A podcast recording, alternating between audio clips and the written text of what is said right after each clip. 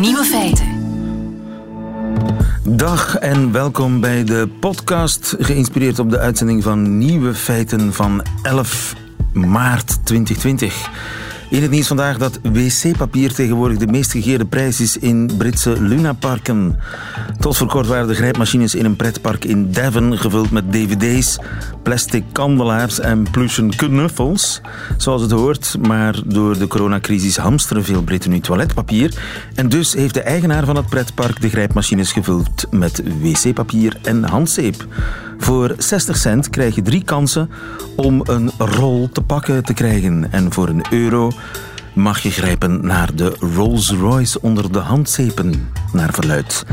Die laatste zie ik mij nog grijpen, maar een plompe rol lijkt me niet simpel om dat in een lunapark vast te grijpen. De nieuwe feiten vandaag. Derdehands roken, dat bestaat ook, derdehands roken. Naast iemand zitten die gerookt heeft.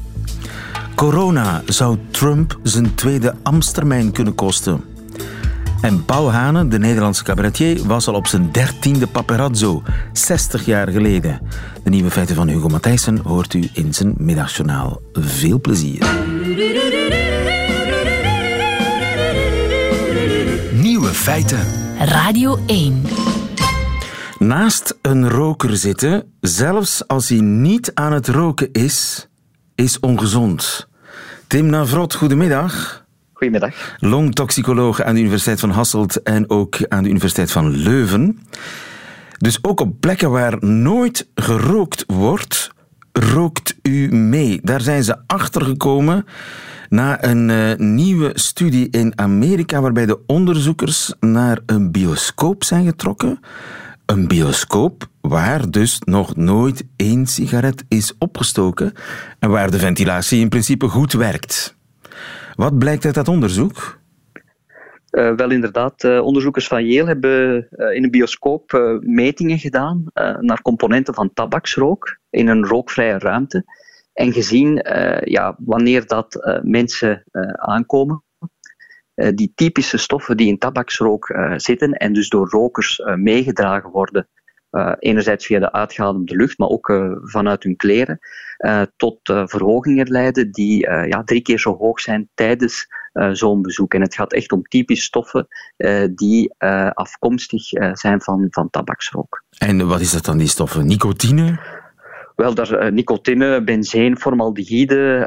Um, en, en die, ja, ze kunnen dat terughalen dat die afkomstig zijn van tabaksrook, omdat daar ook die componenten typisch in zitten. Ja, dus zelfs al rook ik niet, op het moment dat ik een rookvrije ruimte binnenkom, maar ik heb die dag al gerookt, dan nog kom ik ergens binnen in een wolk van nicotine en benzine. Ja, het is natuurlijk, uh, om dat ook eventjes in perspectief te plaatsen, um, je, je, ziet dat die, die gehaltes van bepaalde stoffen uh, drievoudig toenemen, uh, maar zijn uiteraard niet te vergelijken met meer roken. dus in, in ruimtes waar een roker aanwezig is, de klassieke passieve rookblootstelling, ja, dat zijn, daar, daar stijgen de concentraties 10, 20voudig. Ja, ja. En uiteraard ook de, de, de risico's zijn verschillend. Ja, ja, dus wij hebben het, het over dus ferro, ferro, ferro, ferro, na de komma. Ja, het, het is dus uh, wel, het is toch een drievoudige uh, verhoging. Um, maar je moet het ook een beetje zo zien dat uh, dat bioscoopbezoek, dat duurt natuurlijk maar een aantal uur dat iemand daar is in, in blootgesteld. dat, is, ja, dat is geen continue blootstelling. Ja. maar het is wel zo, en dat denk ik wel dat belangrijk is, bijvoorbeeld ook als je een huis koopt, en dat is ook de reden dat bijvoorbeeld in hotelkamers er wordt gekozen voor rookvrije kamers, omdat daar ook die derde uh, rook uh, aanwezig kan zijn. Derde rook, um, derde handsrook ja, wordt het wel eens genoemd. Derde handsrook, hè? zo ja. wordt het uh, genoemd. Um, ja, de, om die blootstelling te vermijden, kiezen niet-rokers een, een, een, niet, uh, een, een rookvrije uh, hotelkamer. Maar als je een huis koopt waar bijvoorbeeld rokers hebben gewoond, ja, daar uh, zijn die stoffen aanwezig. En men heeft gezien dat die jarenlang aanwezig kunnen blijven. Jarenlang aanwezig dus, blijven? En, daar is het niet zoals bij een bioscoop, uh, dat je slechts een, een, een, uur bent blootgesteld, maar dan natuurlijk uh, ja, dagen, jaren. En daar zou ik wel adviseren om bijvoorbeeld ja, behang en tapijt te verwijderen, om zo die blootstelling, om dat huis eigenlijk die derde handsrook weg te krijgen. Ja, dus want in principe mogen we zeggen, derde handsrook is niet gevaarlijk. Je zal niet ziek worden als je naast een roker gaat zitten die niet rookt. Mhm. Ja, ik wil daar onderstrepen. We hebben uh, zoveel succes gehad met het terugzingen van tabaksrook in, in de maatschappij, dat uh, ja, nu iedereen schrik aan jagen van iemand die niet rookt in de onmiddellijke omgeving. Ik denk dat we daar een beetje voorzichtig mee moeten zijn. Als we kijken dat we na het invoeren van het rookverbod bijvoorbeeld 10% minder hartinfarcten daaraan kunnen toeschrijven, uh, 3% minder vroeggeboortes. Hè. Vroeger was het, ja, een goede 10, 15 jaar geleden was het nog heel normaal dat er op heel veel plaatsen gerookt werd. Ehm, ja, dat hebben we goed teruggedrongen. En het is natuurlijk zo dat hoe minder mensen actief gaan roken, uh, dat die uh, derdehands uh, blootstelling ook gaat afnemen. Ja. En ik denk wat daar nog heel belangrijk is, dat ja, we toch nog altijd 13% hebben van de zwangere vrouwen die nog altijd rookt. Dus tijdens de 13% van de zwangere vrouwen roken? Ja, ja, Dat is een veel groter gevaar dan de ja, derdehands rook. Wat, absoluut. laten we wel wezen, niet, dat is wetenschappelijk heel interessant, maar mm -hmm. voor de volksgezondheid is er niet meteen gevaar, die derdehands rook. Wel, ik denk dat we die passieve tabaksrook, hè, roken in het bijzijn van kinderen, uh, zoveel mogelijk. Dat is tweedehandsrook, moeten, Dat is de tweedehandsrook. Dat maar de derde handsrook? Aanpakken. En de derde handsrook, ja, natuurlijk, als je, uh, bij tweede handsrook zal altijd een, ook een vorm van derde handsrook uh, aanwezig zijn. Uh, daar is het voor de volksgezondheid, denk ik vooral, ja, als je een, een huis koopt waar rokers hebben ge geweest, ja, renoveer dat. Daar ga je geen kinderen om, om in laten spelen. Dat is, ja. dat is duidelijk. Helder, dankjewel Tim Navrot. Goedemiddag. Oké, okay, graag gedaan. Nieuwe feiten. U kunt hem kennen als Bert van Sesamstraat. Ernie, weet je dat je een banaan in je oor hebt? Eh, eh, eh, wat zeg je, Bert? Als dominee Gremdaad. Het coronavirus valt mee. Kent u die uitdrukking? Of als Margreet Dolman. Ik wil mijn brievenbus graag zuiver en rein houden. En ik wil dat mijn brievenbus alleen nog open staat voor echte post, echte kaarten, echte brieven. En ook echte kranten met echt nieuws. Ik wil eigenlijk terug naar echt en oprecht. Maar hoe doe ik dat? Arme Margreet Dolman, maar ook dominee Gremdaad en Bert van eh, Sesamstraat. En er zijn nog veel meer personages van Paul Hanen. Cabaretier, schrijver, journalist, stemkunstenaar die in Nederland al 50 jaar televisie maakt. En die nu een heel bijzonder, ontroerend, prachtig uitgegeven boek uit heeft. Een selectie uit zijn dagboeken van toen hij nog een tiener was. Periode 1958-1965. Goedemiddag, Paul. Ja, goedemiddag. Tussen je twaalfde en je zestiende. Ja, ik begon al heel vroeg uh, met schrijven en met de wereld uh, op een journalistieke manier te benaderen. Eigenlijk de persoonlijke wereld, de, ja, de, het gezin eigenlijk en ook de buitenwereld. Ik had die neiging heel vroeg al. Om een soort eenmanskrant te beginnen? Want het lijkt, het is niet zomaar een dagboek, het, het, lijkt, want het is ook mooi uitgegeven met bepaalde stukken in facsimile. Je ziet echt ja. je dagboek zoals het eruit zag. Het was echt bijna, bijna het laatste nieuws, maar dan als dagboek. ja, maar zo ik, maar dat deed ik op school, eigenlijk ook op de middelbare school, ook uh, mijn verslagen en mijn uh, werkstukken met hele grote koppen. Dat vond ik altijd wel leuk. Het intrigeerde me hoe groter de kop. En daarom heb ik in mijn dagboek deed het ook. Terwijl ik, ja. ja, je doet het voor jezelf eigenlijk. Maar als hobby, zoals de een uh, met treinen speelt of postzeggers verzamelt, zo vond ik het leuk om met hele grote koppen te werken. Soms over twee pagina's of soms één letter op de ene pagina en de andere op de andere. Papa en mama uit elkaar, uitroepteken. Ja. Exclusief en openhartig. ja. Rob en Hella. Rob is jouw broer, Hella is een vrouw. Hoe lang nog? Vraagteken. Als een soort paparazzo bekijk je, je je situatie, je familie. Ja, maar ook om het te uiten, omdat het soms ook wel heel wrang was eigenlijk. Ook als ik ruzie met mijn vader had, dan was dat eh, minder leuk, omdat ik niet zo goed contact met mijn vader had. Maar dan wist ik me de ruzie letterlijk te herinneren, de zinnen letterlijk te herinneren. Dus dan dacht ik van, ja, wat een, wat een klootzak is het eigenlijk, maar wat een goed verhaal weer voor mijn dagboek. En dan ging ik naar mijn kamertje en dan schreef ik ook eh, ik dubbele punt, papa dubbele punt, ik dubbele punt, als een toneelstuk. eh, schreef ik het helemaal op. En dan met een grote kop eh erboven. Dan- En wat je als paparazzo ook deed, telefoons afluisteren. Aftappen. Ja. Echt technisch heel, heel vernuftig. Ja, maar ik was altijd wel in techniek geïnteresseerd. Toen ik 15 was, had ik ook mijn eigen radio gebouwd. Die had toen een pionierradio, kon je gewoon zo bouwen. En ik kon ook al eh, de telefoon horen voor de jongeren. Dat had je vroeger, een telefoon horen. En dan kon je het eh, openmaken, het spreekgedeelte. En dan twee draadjes eh, eraan vastmaken. En dan naar de radio kon ik het eh, verbinden. Ik had een apart kamertje op zolder. En dan kon ik gesprekken afluisteren. En dat deed ik ook van mijn broer. Als mijn broer ruzie had met zijn toenmalige vrouw.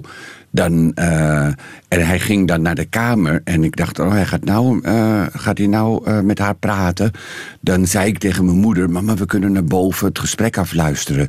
En dan ging mijn moeder mee.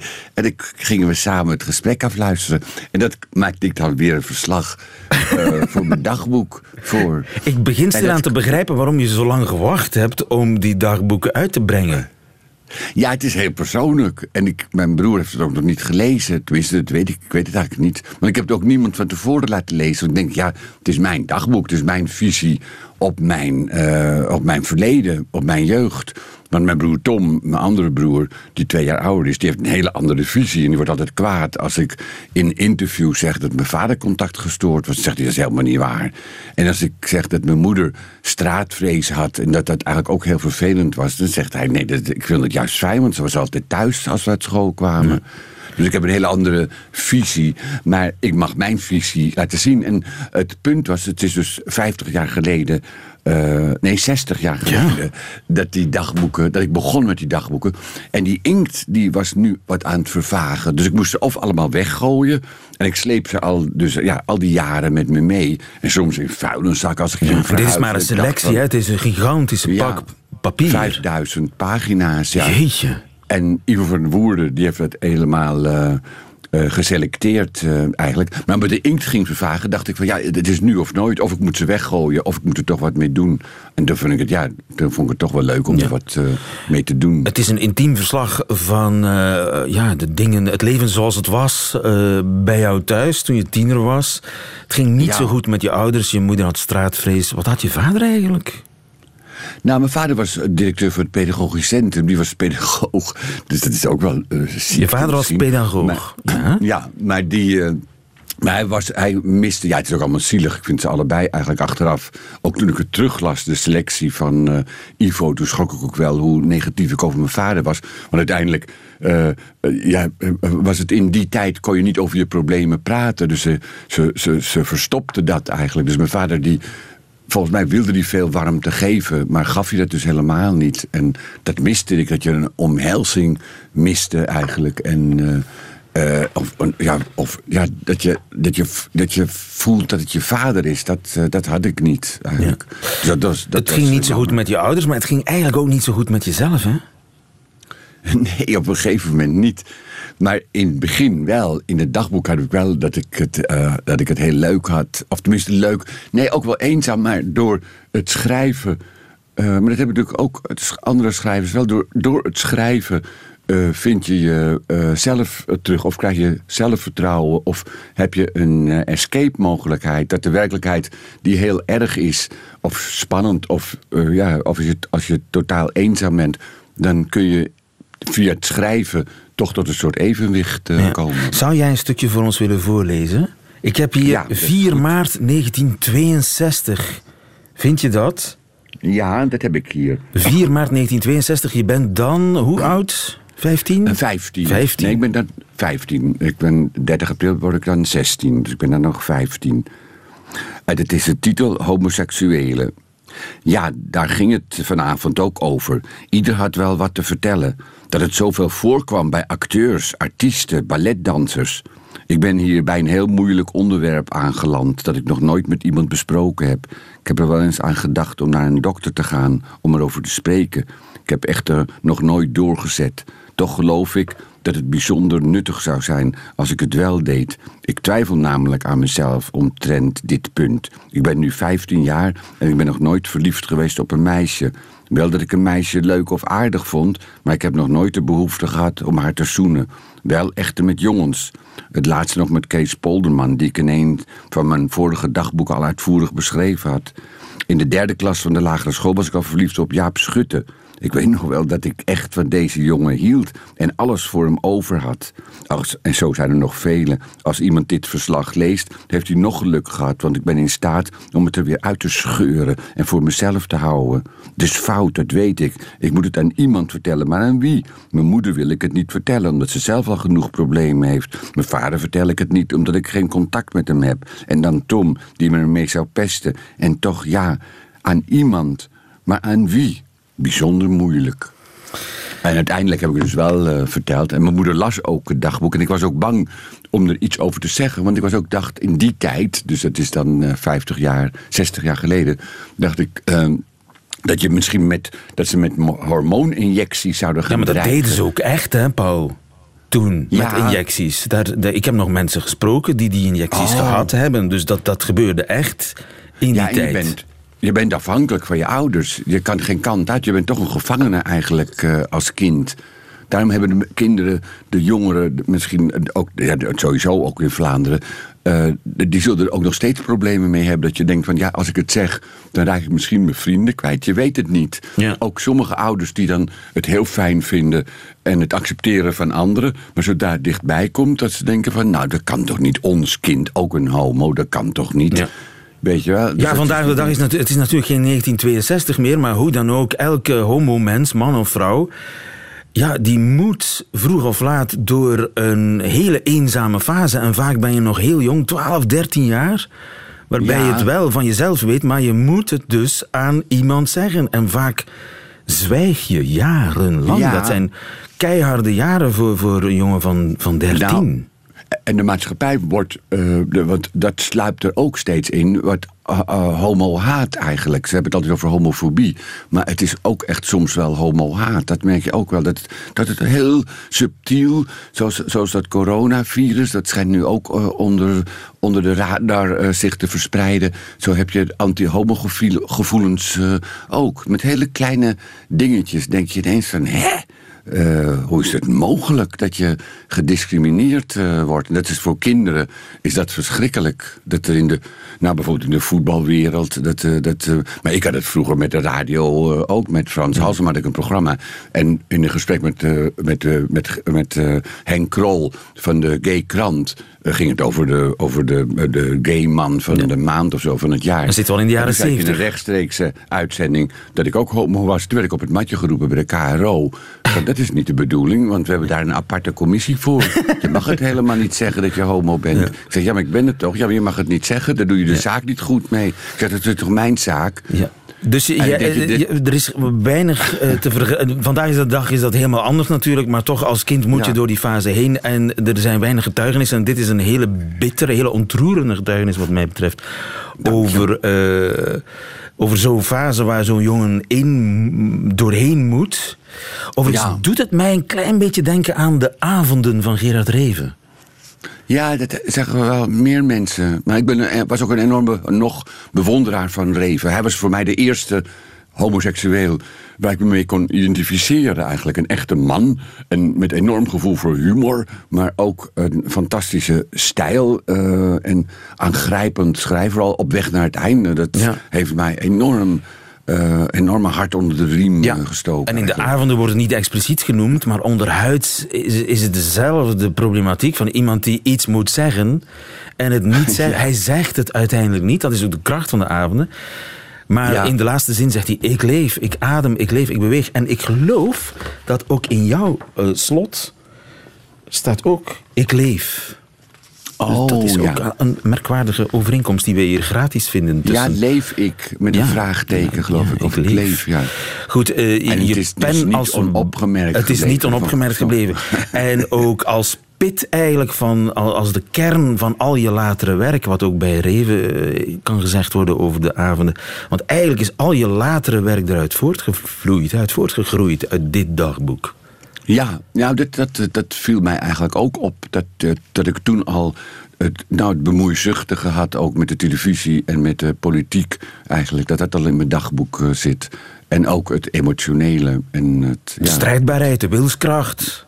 ja, dat ook. Op een gegeven moment ja. staat er in grote koeien van letters angsten niet ontwijken, maar overwinnen. Ja, maar dat is ook het voordeel als je een, een ouder hebt die problemen hebt. Dat je bij jezelf denkt, dat zal mij niet gebeuren. Die angst van mijn moeder. En dat koester ook wel van de straatvrees. Dat je denkt van, we moeten het overwinnen. En ook de schuld bij jezelf zoeken. Dat je niet steeds maar moet klagen van, nou, door mijn ouders reageer ik zo. Of door mijn ex reageer ik zo. Je moet op een gegeven moment het afronden en opnieuw beginnen. En, Dat eh, heb ik geleerd. Ja, dat heb je toen geleerd en dat doe je nog steeds. Hè? In al je werk zit dat, dat, dat emanciperende, dat, dat vooruit. Ja, dat, eh, als, je geen, als je geen uitzendingen meer hebt bij televisie, wat ik eh, eigenlijk heel erg vind, want ik vind het ontzettend leuk, televisie en radio, dan ga je gewoon, ja, nu, dat is nu de mogelijkheid, je eigen zender beginnen. Heb je ook Nu gedaan, hè? Betty Asphalt TV, ja. Betty Asphalt. En ook in België. De, maar dat vond, was vroeger altijd zo leuk bij de VPRO en de, en, en de Belgen. Dat, dat heel veel mensen in Vlaanderen altijd naar de Nederlandse televisie keken. Dat was ontzettend leuk. En wij besteden ook heel veel aandacht toen we VPRO-uitzendingen hadden aan, eh, aan Belgische problemen en ook emotie, Belgische emotie. En nu met eh, Betty Asphalt TV kunnen we dat weer samen doen. En ik ben er altijd nog wel weer voor dat je weer zo'n programma krijgt als Noord-Zuid. Van toen van, An- van eh, Vlaanderen, van, eh, Nederland, één strijd. ja. Van Antierens, hè? Johan Antierens eh, was dat. ja, misschien moet er maar een gelijkaardig programma op Betty Asphalt TV komen. Frank Sinatra speelde ook een belangrijke rol in jouw jeugd. Ja, de eenzaamheid eh, zoals hij die kon bezingen... terwijl het waarschijnlijk toch ook een soort eh, onderwereldfiguur was... maar dat maakt niet uit. Hij zong heel mooi over, over de eenzaamheid. Only the lonely and all alone. En in me you see a man alone. Allemaal heel mooi. Beheers je niet, je Paul, eh, het barst los. eh. Nou, ik vind dat All Alone het zingen was in het theater ook zo. Omdat het zo tegen de kitsch aan is. Wat Reven ook had. En waardoor het toch ineens weer mooi is als Sinatra zingt. All alone, I'm so all alone. There is no one else but you. All alone by the telephone, waiting for a ring, a ting, a ling. All alone every hour, all alone, feeling blue, wondering where you are and uh, how you are, and if you are all alone. Gaat nog lager. Ik kan nog lager. Ja, ik weet niet of de luisteraars nu nog blijven luisteren eigenlijk. Ze voelen het tot in hun eierstokken, dat is duidelijk. Paul Hanen, ik dit heb... lijkt op de, de vierde, de vierde, eh, wat je, hoe heet de vierde generatie roken? Nee, het? De derde, derde, derde hands roken. Je hebt te veel Ja, derde hands vierde hands roken, ja. Vierde, vierde hands roken is eh, roken via de radiogolven. Wie weet. Ik heb bekend, zo heet jouw boek, Paul Hanen. Het is een prachtig, ontroerend, schitterend boek. Ik eh, ben er gisteren in begonnen en ik pas om twee uur s'nachts kon ik het moe van de slaap eh, neerleggen. Eh, ik wens je er heel veel succes mee. En ik heb speciaal voor jou Frank Sinatra klaar. Dankjewel. Tot de Ah, volgende keer. fantastisch, bedankt Jan. Radio 1. Nieuwe feiten. Wordt corona de belangrijkste tegenstander van Donald Trump in de komende presidentsverkiezingen? Michiel Vos, goedemiddag. Goedemiddag, lieven. Terwijl heel de wereld maatregelen neemt, is er één wereldleider die ja, het coronavirus toch niet zo ernstig neemt. Now the Democrats are politicizing the coronavirus. You know that, right? Coronavirus. And this is their new hoax. This is their new hoax. Donald Trump anderhalve week geleden op een eh, campagnebijeenkomst in South Carolina. Corona is het zoveelste verzinsel van de Democraten om mij te nekken. En vorige week op Fox News zegt hij dat corona helemaal niet zo erg is. A lot of people will have this, and it's very mild. Uh, they'll get better very rapidly. They don't even see a doctor. They don't even call a doctor. You never hear about those people because the easy cases don't go to the hospital. Personally, I would say the number is way under 1%. Het uh, getal, het sterftecijfer zit uh, ver onder de 1%, zegt uh, Donald Trump. corona is, is een milde griep. Volgens de WHO is het 3,4 procent overigens het sterfste cijfer. Ja, Michiel, eh, hoe zit het nu in eh, de Verenigde Staten met corona? Wat is de stand van zaken? Hoeveel mensen zijn er besmet? Zijn er al doden gevallen? er zijn doden gevallen en er zijn vele mensen besmet. En het komt elke dag, wordt het meer. We zitten boven de duizend.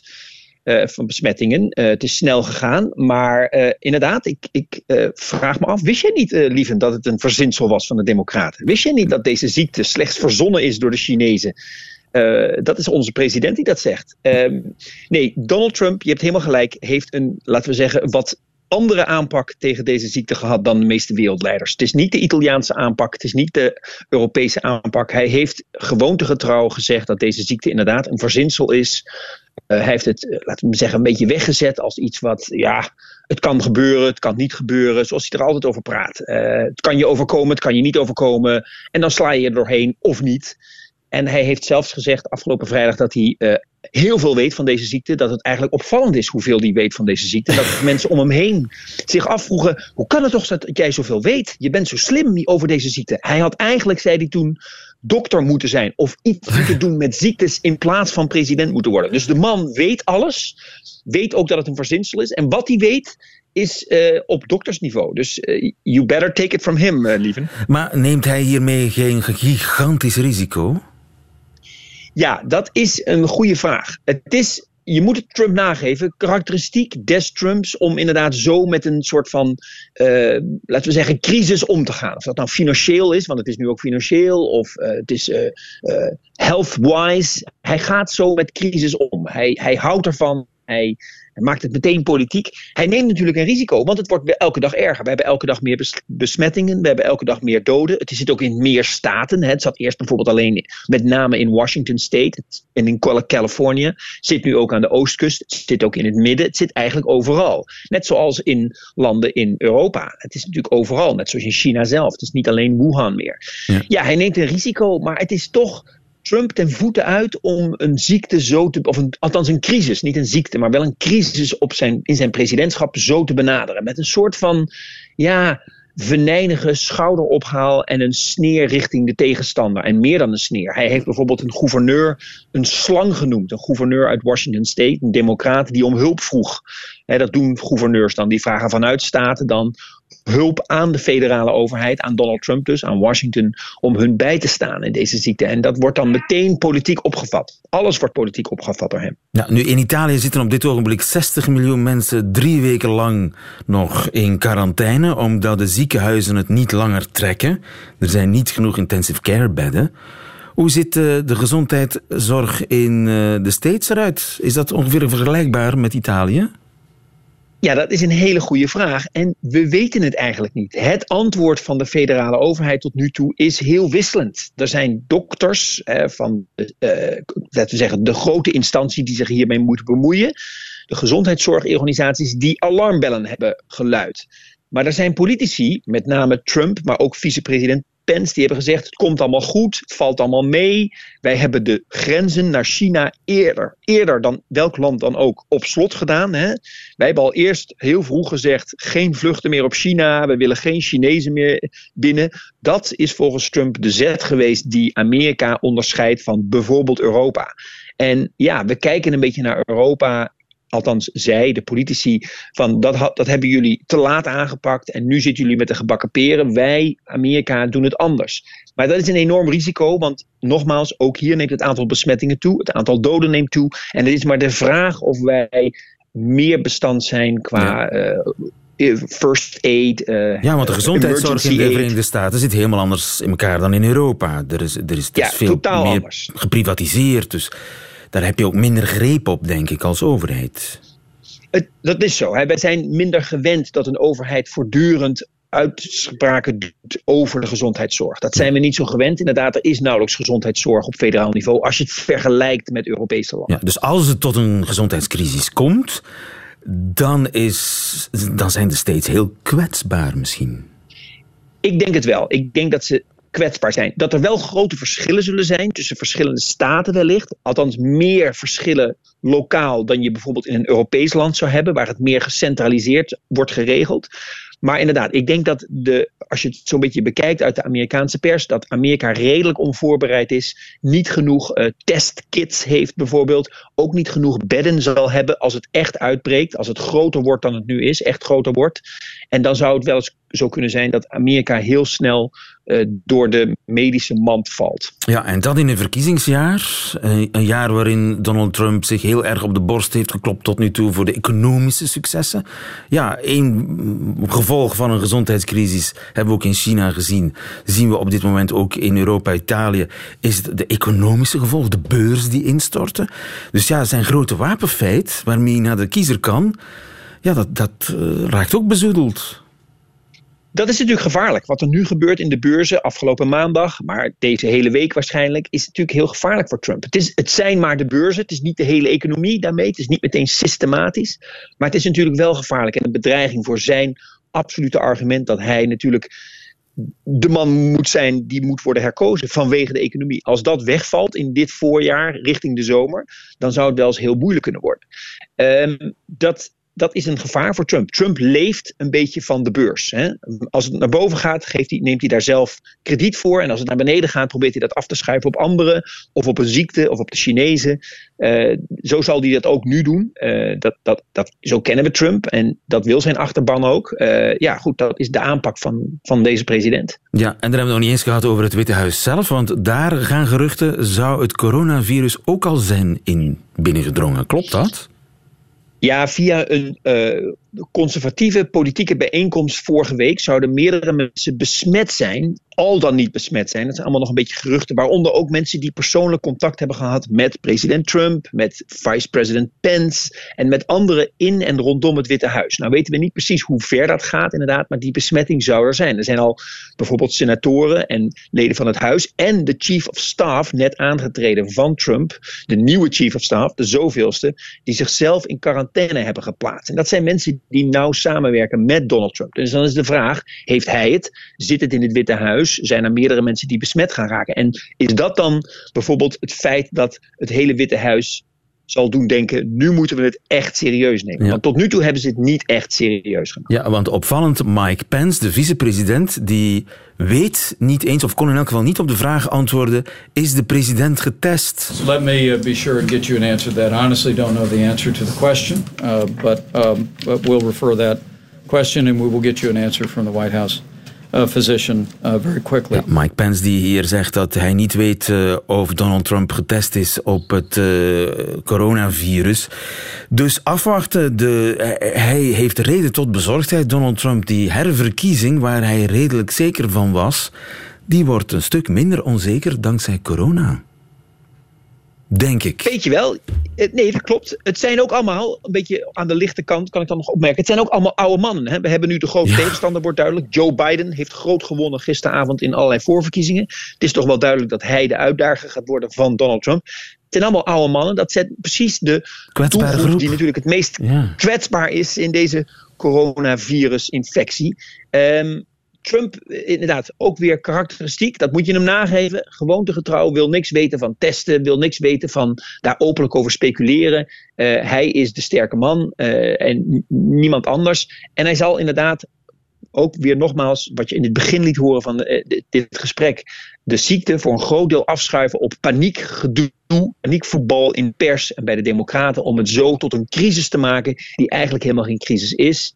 Laten we gewoon weer teruggaan naar de gewone gang van zaken. Zo lijkt Trump te zeggen, dan komt het allemaal wel goed. Een nieuwe speler op het veld van de presidentsverkiezingen. Hij heet Corona. Dankjewel, Michiel Vos in New York voor ons. Goedemiddag. Geen dank. Nieuwe feiten. Lieven van den Houten. Dat waren de nieuwe feiten van 11 maart 2020. Alleen nog die van Hugo Matthijssen krijgt u in zijn middagjournaal. Nieuwe feiten. Een paar dagen geleden had ik plots een zeurende tenniselleboogachtige pijn in mijn linkerarm. En nee, ik doe niet aan sport, maar wel aan zelfbevraging af en toe. Wat is er veranderd in mijn leven? Zelf bevroeg ik mezelf streng wetenschappelijk. Wat kan de oorzaak zijn van deze vervelende kwaal? Na een lange wandeling, gevuld met denkwerk, kwam het antwoord. De oorzaak van mijn ellende heette Beethoven. Ja, ik was bezig aan de Beethoven-biografie van Jan Kaiers. En dat schitterende boek is aan de zware kant. Ik lees vaak in bed met de linkerhand de kanjer omhoog houdend en dan krijg je een soort culturele overbelasting der pezen. Inmiddels, na gebruik van een boekensteunkussentje, is mijn lijden voorbij. Ik ben me in Beethoven beginnen verdiepen uit schuldgevoel. Bij het componeren van een nieuw lied voor de heer Perens, ja, een mens moet toch iets doen om aan de kost te komen, heb ik mij een flart uit de zevende symfonie toegeëigend. Beethoven laat daar in het allegretto een volle terts melodisch stijgen vanaf de kwint van het grondakkoord. En je kan zoiets harmonisch oplossen door er een rottig bossa nova akkoord op te laten volgen, maar Clement Perens maakt geen achtergrondmuziek. En dus koos ik voor de geniale techniek van Ludwig van. Je laat dat grondakkoord integraal een halve toon dalen en dan kom je uit op de zuivere terts van dat nieuwe akkoord. U begrijpt ongetwijfeld wat ik bedoel. Bij Clara kunnen ze het niet zo helder uitleggen. Het resultaat klonk zo goed dat ik meteen ook de rest van het akkoordenschema heb gepikt. Het wordt een eerder klassiek werkje dus, met als werktitel De Emmer der Vernedering, met grote dank aan Tom van Dijk die deze formulering ooit aantrof onder zijn Kempense schedel. Het lied is opgevat als een Griekse tragedie. De gekwelde zanger vraagt bijvoorbeeld luid hoe vol? Waarop het koor antwoordt tot aan de raand.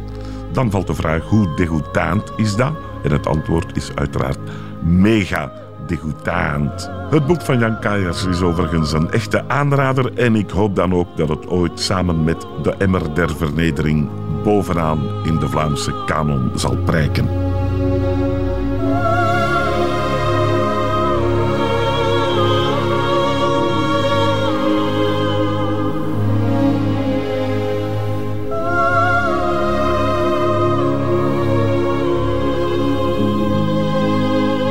Middagjournaal met Hugo Matthijssen. Einde van deze podcast, maar u vindt er nog veel meer op onze website. En als u liever de volledige uitzending van Nieuwe Feiten hoort, met alles erop en eraan, de muziek, de, de jingles, de praatjes tussendoor, dan kunt u natuurlijk terecht op onze app. Tot een volgende keer.